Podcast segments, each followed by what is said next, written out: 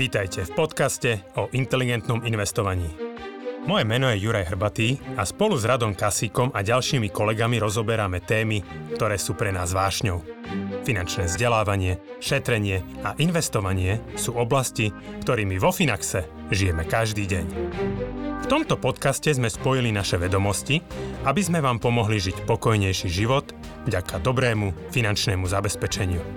Stiahnite si do mobilu našu aplikáciu Finax a nezmeškáte nové podcasty, blogy či skvelé webináre.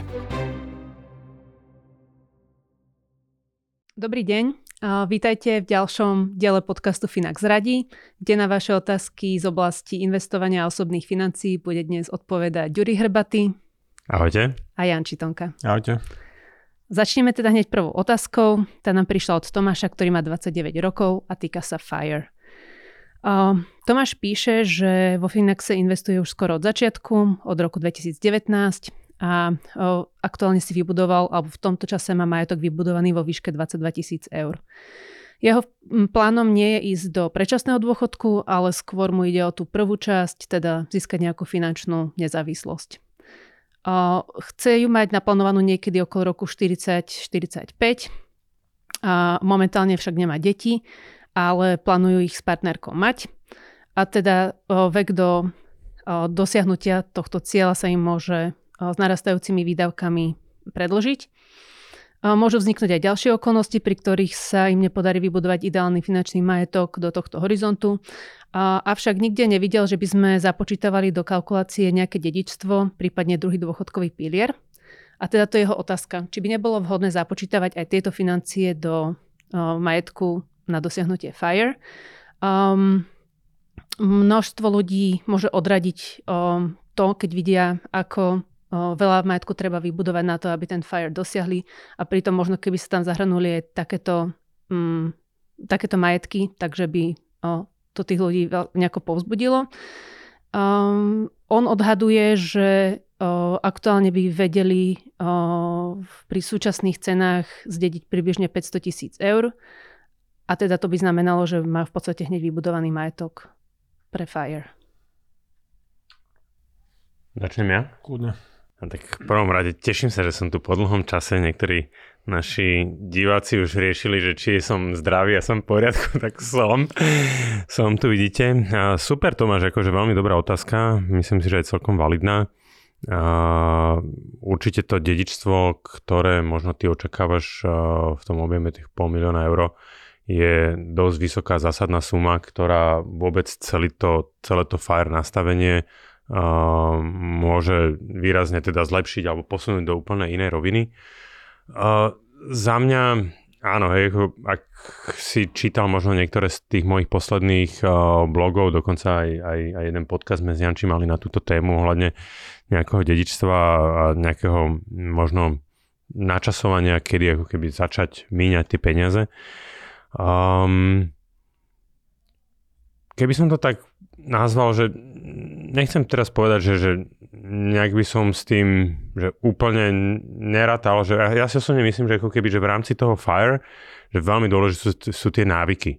A akým spôsobom si ich ty, Tomáš, vybuduješ a ako s nimi ty budeš pracovať, tak v zásade uh, to, alebo tie správne návyky ťa naj, najviac posunú k tomu cieľu. Samozrejme, keď raz príde to dedičstvo a bude to, ja neviem, takáto vysoká zásadná suma, tak výrazne to tú tvoju pozíciu zlepší. Uh, ale v tomto smere, akože, alebo v tomto čase, keď ešte toto dedičstvo nemáš na účte, ja si osobne myslím, že veľmi dôležité sú tie návyky a, a, a nejakým spôsobom ich uh, správne budovať.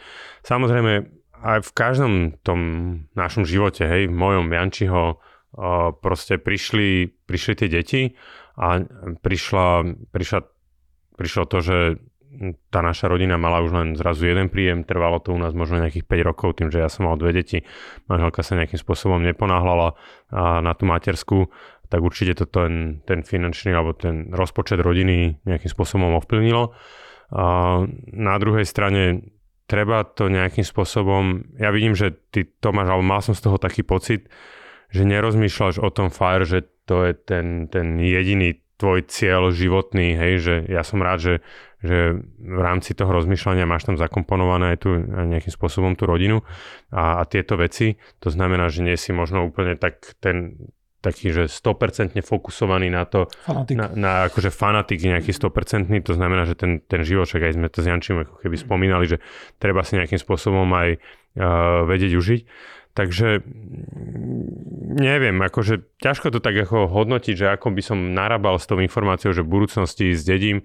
Treba sa možno zarobiť, akože teraz neviem, že či, či to máš tak postavené v tej rovine, že ja neviem, že možno nejaká, nejaký starý rodič, akože pravdepodobne to nedožije a že bude to dedičstvo od nejakého starého rodiča, alebo to bude od rodičov a tým pádom už pravdepodobne možno vieš, že tí rodičia ten majetok posunú skôr, um, ako keď napríklad zomrú, lebo ja mám teda štyridsaťtri, hej, to je ten vek, ja som si to tak vyratal, OK, ty, no dobre, že ty by si chcel ísť tak možno, možno nejakej päťdesiat, niečo pred päťdesiatkou, to tak chápem, áno.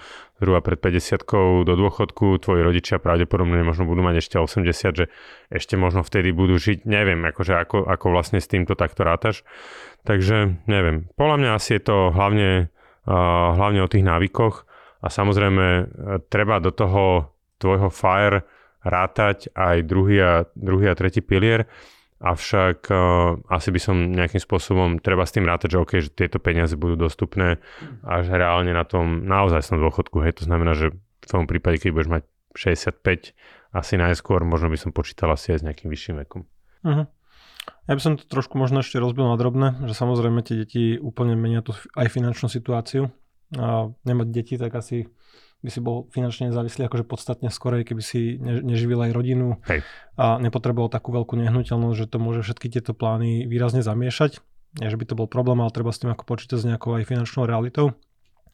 Čo týka toho dedičstva, že a pokiaľ ide o dedičstvo od rodičov, že povedzme nejaká tá rodičovská nehnuteľnosť alebo nehnuteľnosti majú dneska hodnotu päťstotisíc eur, že presne ako hovorí, že asi dedíme až vo vyššom veku, že keď rodičia, neviem, mali deti povedzme okolo tridsiatky a dožijú sa povedzme deväťdesiat rokov, tak stále okolo až šesťdesiatky povedzme, že zdedíš ten majetok a že to už nie je preč- nejaká finančná nezávislosť alebo predčasný dôchodok, to už je akože bohatý dôchodca, ale že to, to je trošku iné.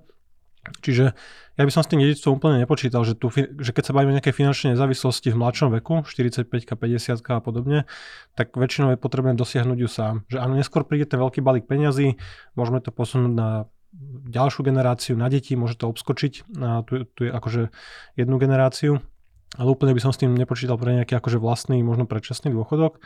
Ten druhý, tretí pilier, jasné, treba ho započítať, môže to byť akože celkom veľký vybudovaný majetok, hlavne pri takto vysokom príjme, ako vlastne Tomáš píše, že mesačný príjem dvetisícsedemsto eur, že tam sa samozrejme nahromadí tiež veľká suma peňazí, ale znovu ide o prostriedky, ktoré budú dostupné až na dôchodku, čiže keď skončíš s prácou v štyridsaťpäťke, jednak budeš penalizovaný, že už neodvádzaš peniaze do systému, nebude ten dôchodok až taký vysoký a pok- za predpokladu, okay, že by je pracoval ďalej, tak dostane sa k tým peniazom až podstatne, hej, podstatne neskôr. Hej, myslím si, že nehovoril úplne, že, že chce prestať pracovať, hej, že skôr to bolo o tom, že možno chce pr- robiť to, čo ho baví a živí.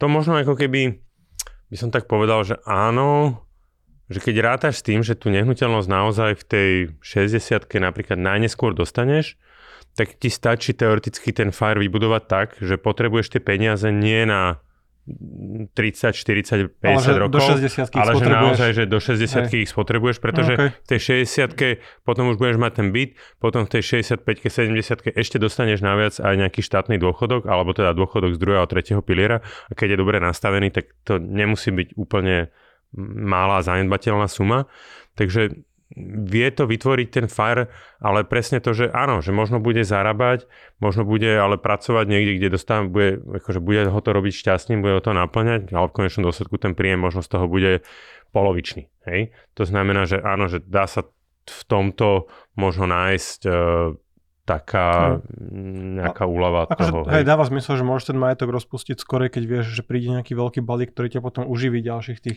dvadsaťpäť tridsať rokov. Ale že spoliehať sa na dedičstvo, že nie, nie je to akože úplne bezpečná stratégia, že na deväťdesiatdeväť percent to vyjde, ale že možno budú nejaké, neviem, nejaká udalosť životná, nejaké zdravotné problémy, hej, ten že majetok sa rozpustí na nejakú drahú súkromnú liečbu, ano, že nevieš, a, a, ako sa to bude presne vyvíjať. Presne. Či tí rodičia to neminú, môžu sa rozhodnúť inak. Môžu to darovať nejaké, môžu, nejaké charite.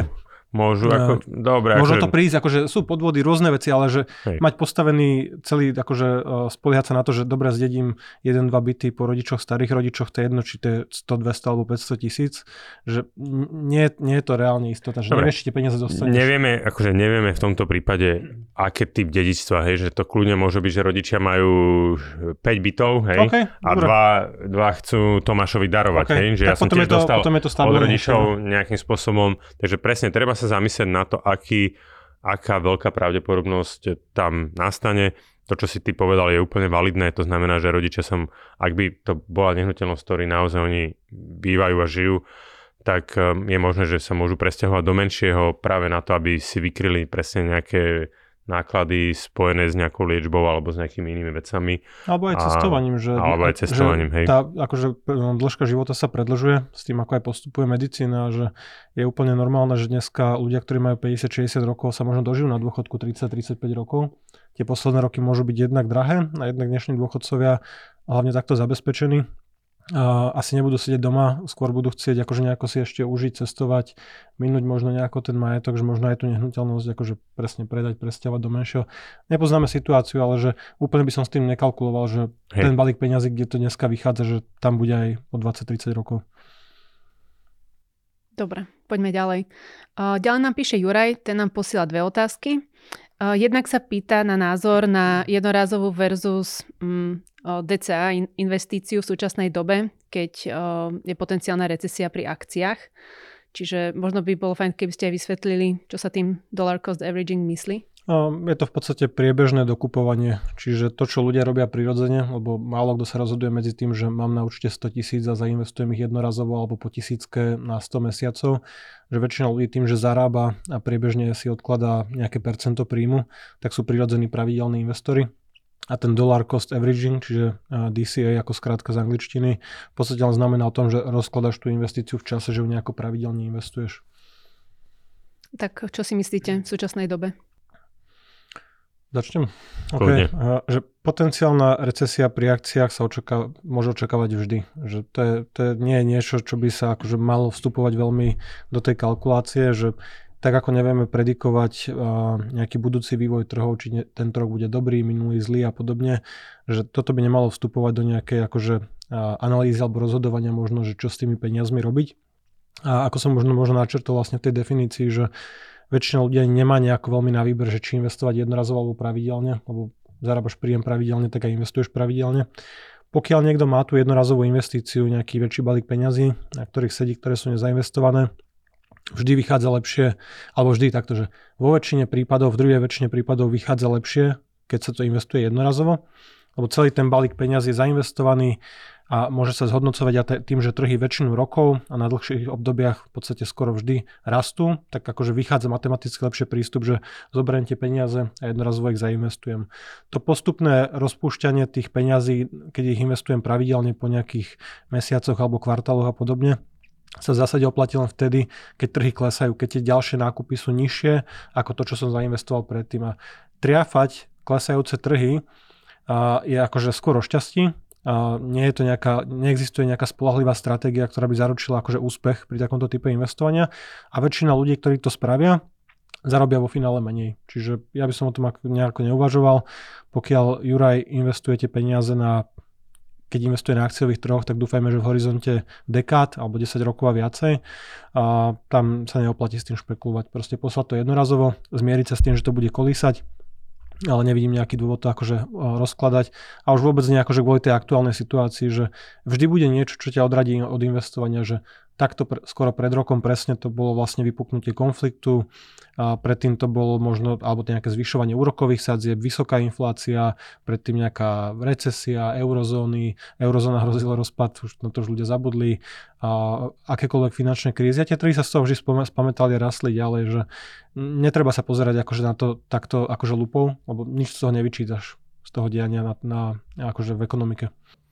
Ja to beriem čisto tak psychologicky, hej, že vždy, keď mám peniaze, ja ich zainvestujem. Hej, a že, že ja už som tú jednorazovú sumu mal k dispozícii v živote viackrát.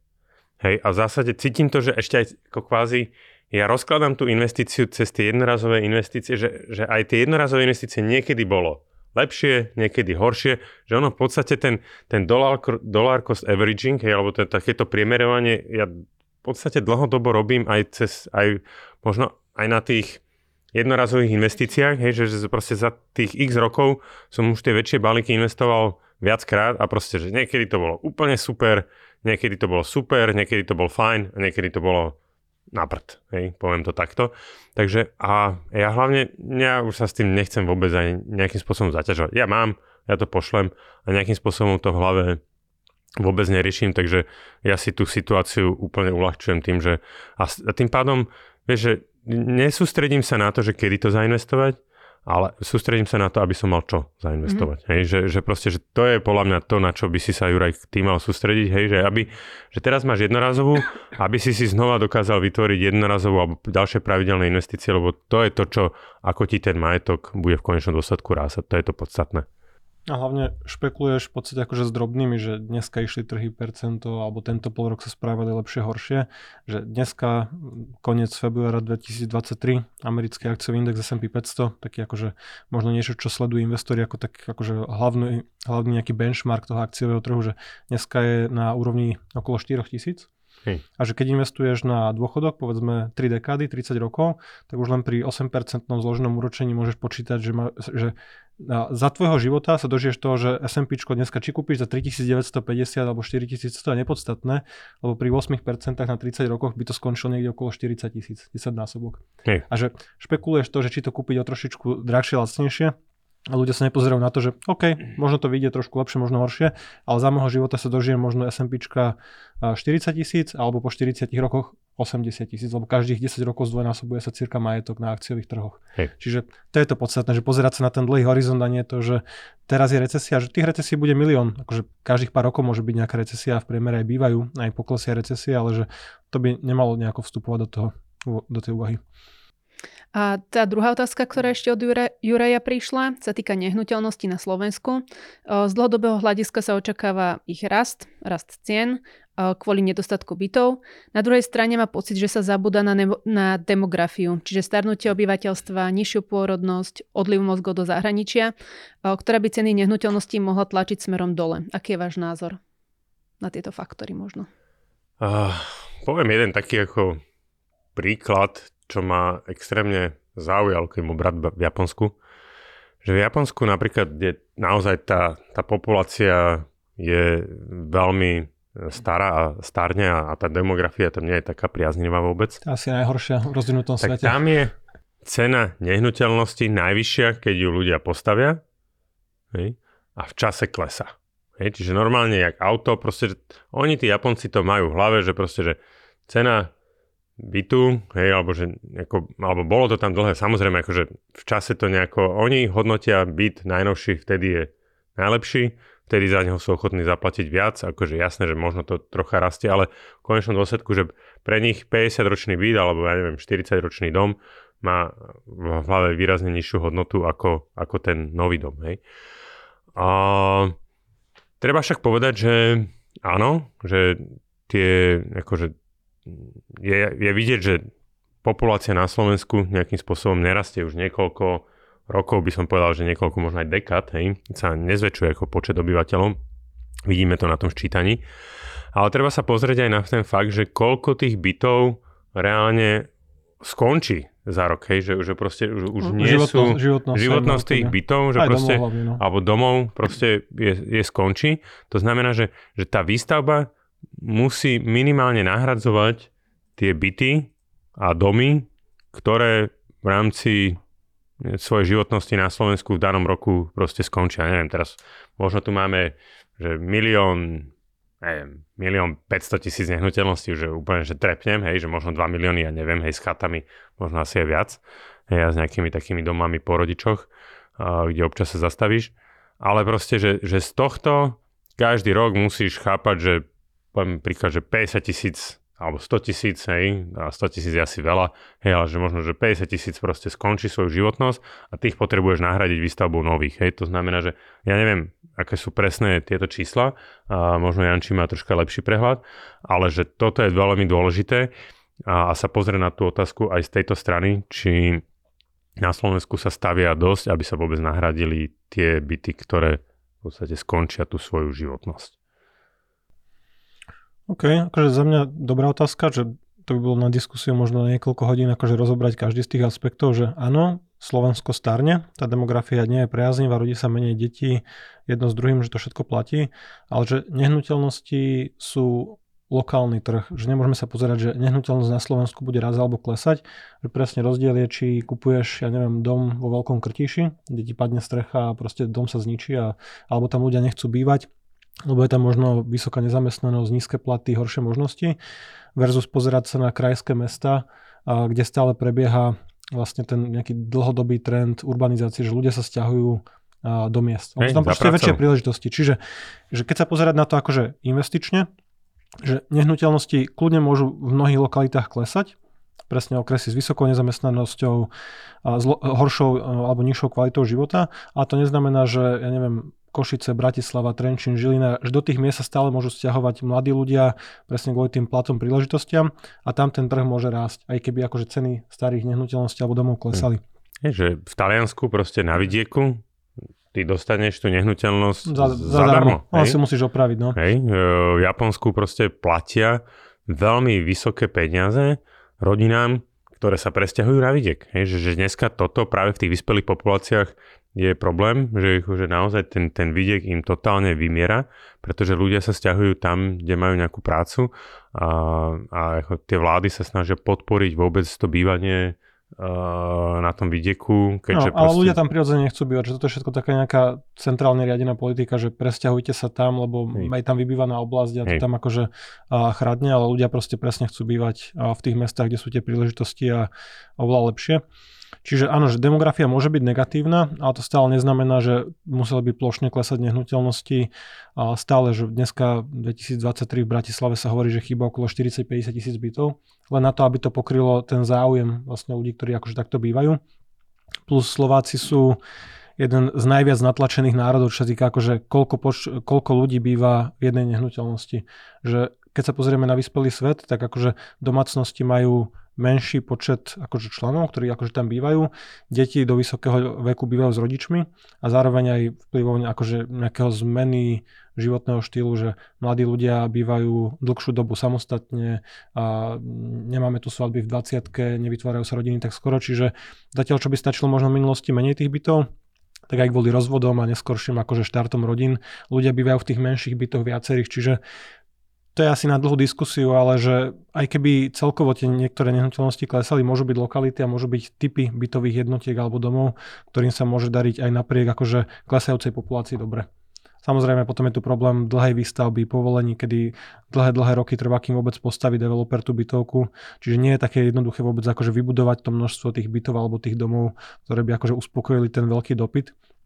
A vplyvom aj prirodzene rastúcich cien, práce, energií, celkovo inflácie, ktorú už máme skúsenosti posledné dva roky akože veľmi dobre všetci, tak je logické možno predpokladať, že kvalitne postavená nehnuteľnosť, ktorá nemá vysoké nejaké náklady na údržbu, opravu, že zateplená bytovka má skoro neobmedzenú životnosť, že nehovorím teraz v tisíckach rokov, ale že železo, betón, zateplený, kde nie je prístup akože vody a tohto, že prežije dlho. Čiže áno, starý dom sa možno neoplatí kupovať v lokalite, ktorá sa vyľudňuje a kde je zlá demografia, ale to neznamená, že by museli plošne klesať, neviem, kvalitné nehnuteľnosti v krajských mestách. Takže tak sa na to ja pozerám, že treba si to trošku rozdeliť na, na drobné ten realitný trh. Super. Tak poďme skúsiť ešte jednu otázku. Uh, tá prišla od Jozefa, ktorý má dvadsaťosem rokov.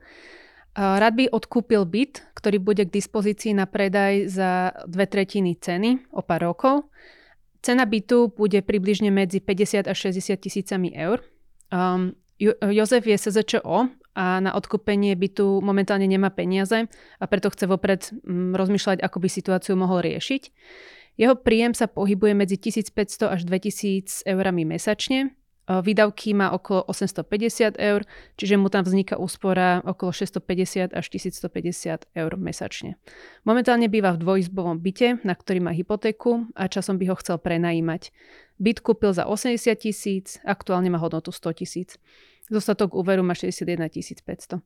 Má vlastné zdroje vo výške šestnásť tisíc eur a vlastne aj nejakú garáž, ktorá má hodnotu okolo dvadsať tisíc eur. Prednedávnom začal investovať na dôchodok vo Finaxe a aj cez eToro. A teda otázka je, ako by vedel situáciu riešiť, a ešte tu píše, že či má vôbec nárok na refinancovanie svojej hypotéky pri mzde, ktorú má ako es zet č o. Teda či má možno predať garáž alebo si obrať nejaký spotrebný úver. Tak ako by ste to riešili vy? Skôr, Jančí, troška otázka na teba a tie čísla. Uh-huh. OK, a začnem od konca, ma tam zaujalo, že či mám vôbec nárok na refinancovanie hypotéky, akože nárok na hypotéku nie je, že to nie je niečo, na čo by sme mali právo alebo nárok. A že naozaj dneska nie, už treba... Ústava nám to nedáva. Ústava to nedáva, nie, nie, nie. A každý v osemnástke by dá auto, nie? A to skôr politici slúbia. Čiže treba splniť nejaké akože dosť prísne kritériá na to, aby sa človek kvalifikoval z pohľadu banky, preukázal bonitu, čiže nejaký príjem, schopnosť plácať a všetky tieto záležitosti pri kúpe nehnuteľnosti. A pri tejto mzde vlastne pri živnostníkovi, ktorý zarába takýto objem peňazí, že sú banky, ktoré dokážu uznať z toho obratu, ktorý živnostníci vytvoria, vyprodukujú, príjem niekde na úrovni okolo päťdesiatpäť až šesťdesiat percent z toho, čo človek má vlastne ročnú fakturáciu, lebo väčšina ľudí ten základ dane má nízky a akože optimalizuje dane a odvody, čo dáva zmysel. Čiže v tomto prípade mi to vychádza, že to zadlženie maximálne z pohľadu akože tých ukazovateľov dé té í, čiže nejaký osem až možno deväť násobok celkového ročného príjmu, vychádza niekde možno sto, sto niečo tisíc eur, s tým, že Jozef už má jednu hypotéku za šesťdesiatjeden tisíc aktuálne, čiže možno by mu vyšiel ten limit na nejakých štyridsať až päťdesiat tisíc, že možno by to nejako vedel pozliepať tú kúpu. Za predpokladu, že vlastne splnia všetky tie ostatné kritériá, že ideálne bude asi nalinkovať ten náš vlastne blog, ktorý sme k tomuto nejakú dobu dávnejšie písali, ale stále je relevantný, že treba sa pozrieť na to, že aká časť príjmu toho čistého, ktorý banka uznáva, môže ísť maximálne na splátky úverov. Dneska pri štyri až päť percent úrokových sadzbách sa počíta ešte stress test, čiže nejaké dve percentá navyše, že môže sa veľmi jednoducho stať, že niektorým z tých kritérií s tým sitom neprejde a banka už mu akože nebude chcieť požičať, lebo už nejaký úver má. Tá splátka môže byť nejaká možno neprimeranej výške. Ale hlavne by som išiel akože krok naspäť, že či sa vôbec oplatí akože odkúpovať tá nehnuteľnosť, že my nie sme nejako negatívne naladení na nehnuteľnosti alebo na nejaké takéto akože dlhodobé možno investovanie rozumné aj do realít, ale že len to, že neviem, nevieme, že aká je tá situácia, že vďaka čomu sa mu podarí odkúpiť ten byt za dve tretiny hodnoty, či to je nejaké vyplatenie súrodencov alebo o čo presne pôjde, keďže ide vlastne o kúpu o niekoľko rokov, ale že pri štyri až päť percent úrokovej sadzbe, že prenajímať byt je stratová záležitosť po väčšine. Že závisí od toho samozrejme, aká je tam tá hypotéka, ale že už nejde o takú uh, úspešnú investíciu, ako keby sme sa bavili, keď sme vlastne natáčali takéto podcasty dvetisícdevätnásť, dvadsať, dvadsaťjeden, tak tá matematika bola jednoduchá, že Hej. požičiavaš si za percento, nehnuteľnosti ti povedzme rastú aspoň tempom inflácie, dlh je nízky, vieš si ho zafixovať, bolo to celkom OK, mnohým to dávalo zmysel, ale že dneska, keď sa pozriem na taký akože zjednodušený príklad, že kupuješ nehnuteľnosť povedzme za sto tisíc eur alebo sto tisíc si berieš hypotéku, tak pri päť percent tá splátka mesačná by vychádzala nejakých päťstoštyridsať až päťstopäťdesiat eur a z toho cez štyristo eur ide do istiny, lebo na, na úrokoch zaplatíš päť percent ročne, čiže niečo cez štyristo eur mesačne. A že častokrát ty nevieš prenajať stotisícovú nehnuteľnosť za takú cenu, aby ti to pokrylo, že ty väčšinou potom už musíš niekoľko sto eurami mesačne to dotovať, dotovať. Len aby si to pokryl. Že keby som kúpil, neviem, v Bratislave garzónku za stodvadsať tisíc, dvadsaťštyri tisíc musím dať povedzme zo svojho a dajme tomu, že nejakých sto tisíc je hypotéka. Garzónku prenajmujem za štyristo plus energie, čiže po dani tristodvadsať plus energie, čiže tristodvadsať je príjem z prenajmu, lebo energie sa akože vynetujú. Čiže tristodvadsať je príjem, ale hypotéka by bola povedzme päťstotridsať.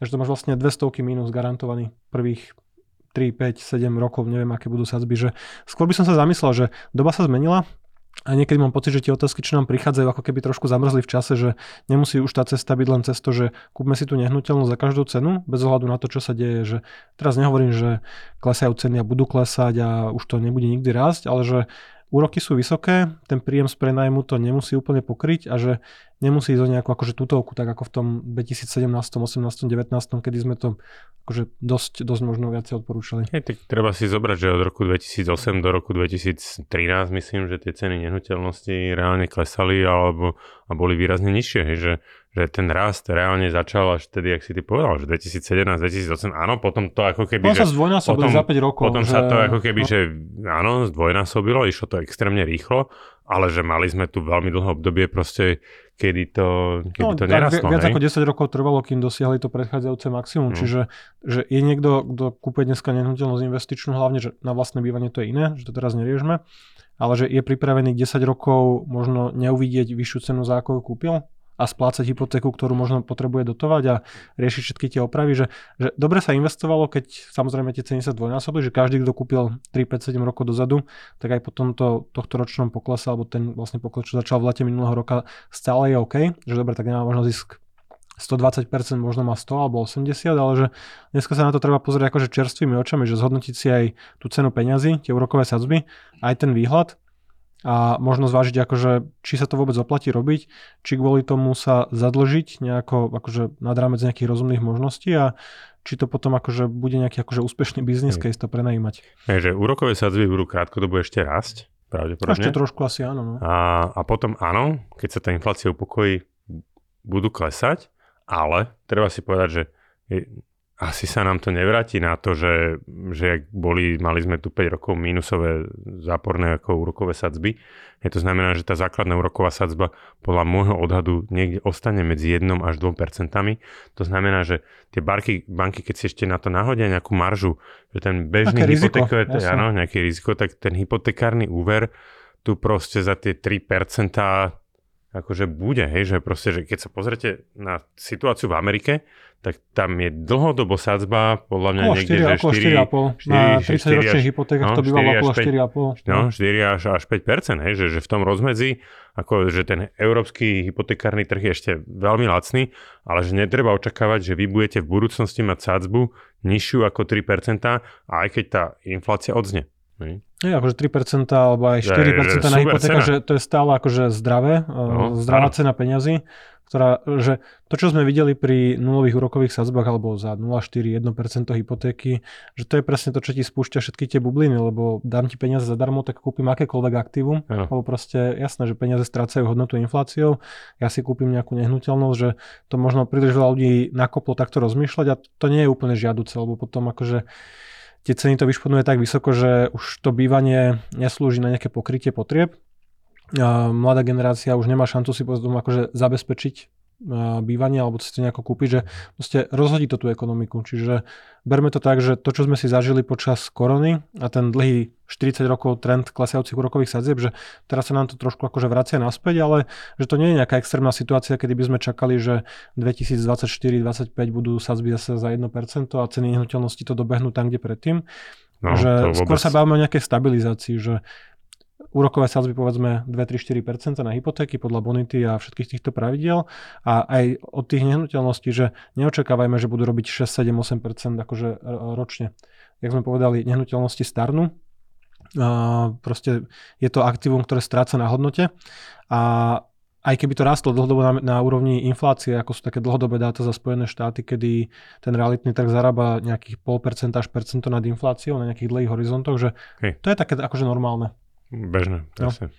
Čiže ja by som úplne akože nerozbíjal to prasiatko a nezadlžoval sa možno akože neúmerne, že teraz vybrať všetky investície, predať garáž a zobrať si ďalšie dlho na kúpu tej nehnuteľnosti. Znovu nepoznáme tú situáciu, nevieme, o čo ide, a, aké mesto, aká lokalita, aké sú s tým plány, aké má Jozef plány celkovo s tým finančným majetkom, ale že ja by som sa nad tým možno ešte trošku viacej zamyslel. Super, ďakujem. Tým pádom... Um... Máme zodpovedané všetky otázky na dnes. Ďakujeme vám za ne. Svoje ďalšie otázky môžete nám posielať prostredníctvom formulára, ktorý je uvedený v popise tohto podcastu a vidíme sa, počujeme zase v ďalšom diele. Dovidenia, do počutia. Dovidenia, do počutia.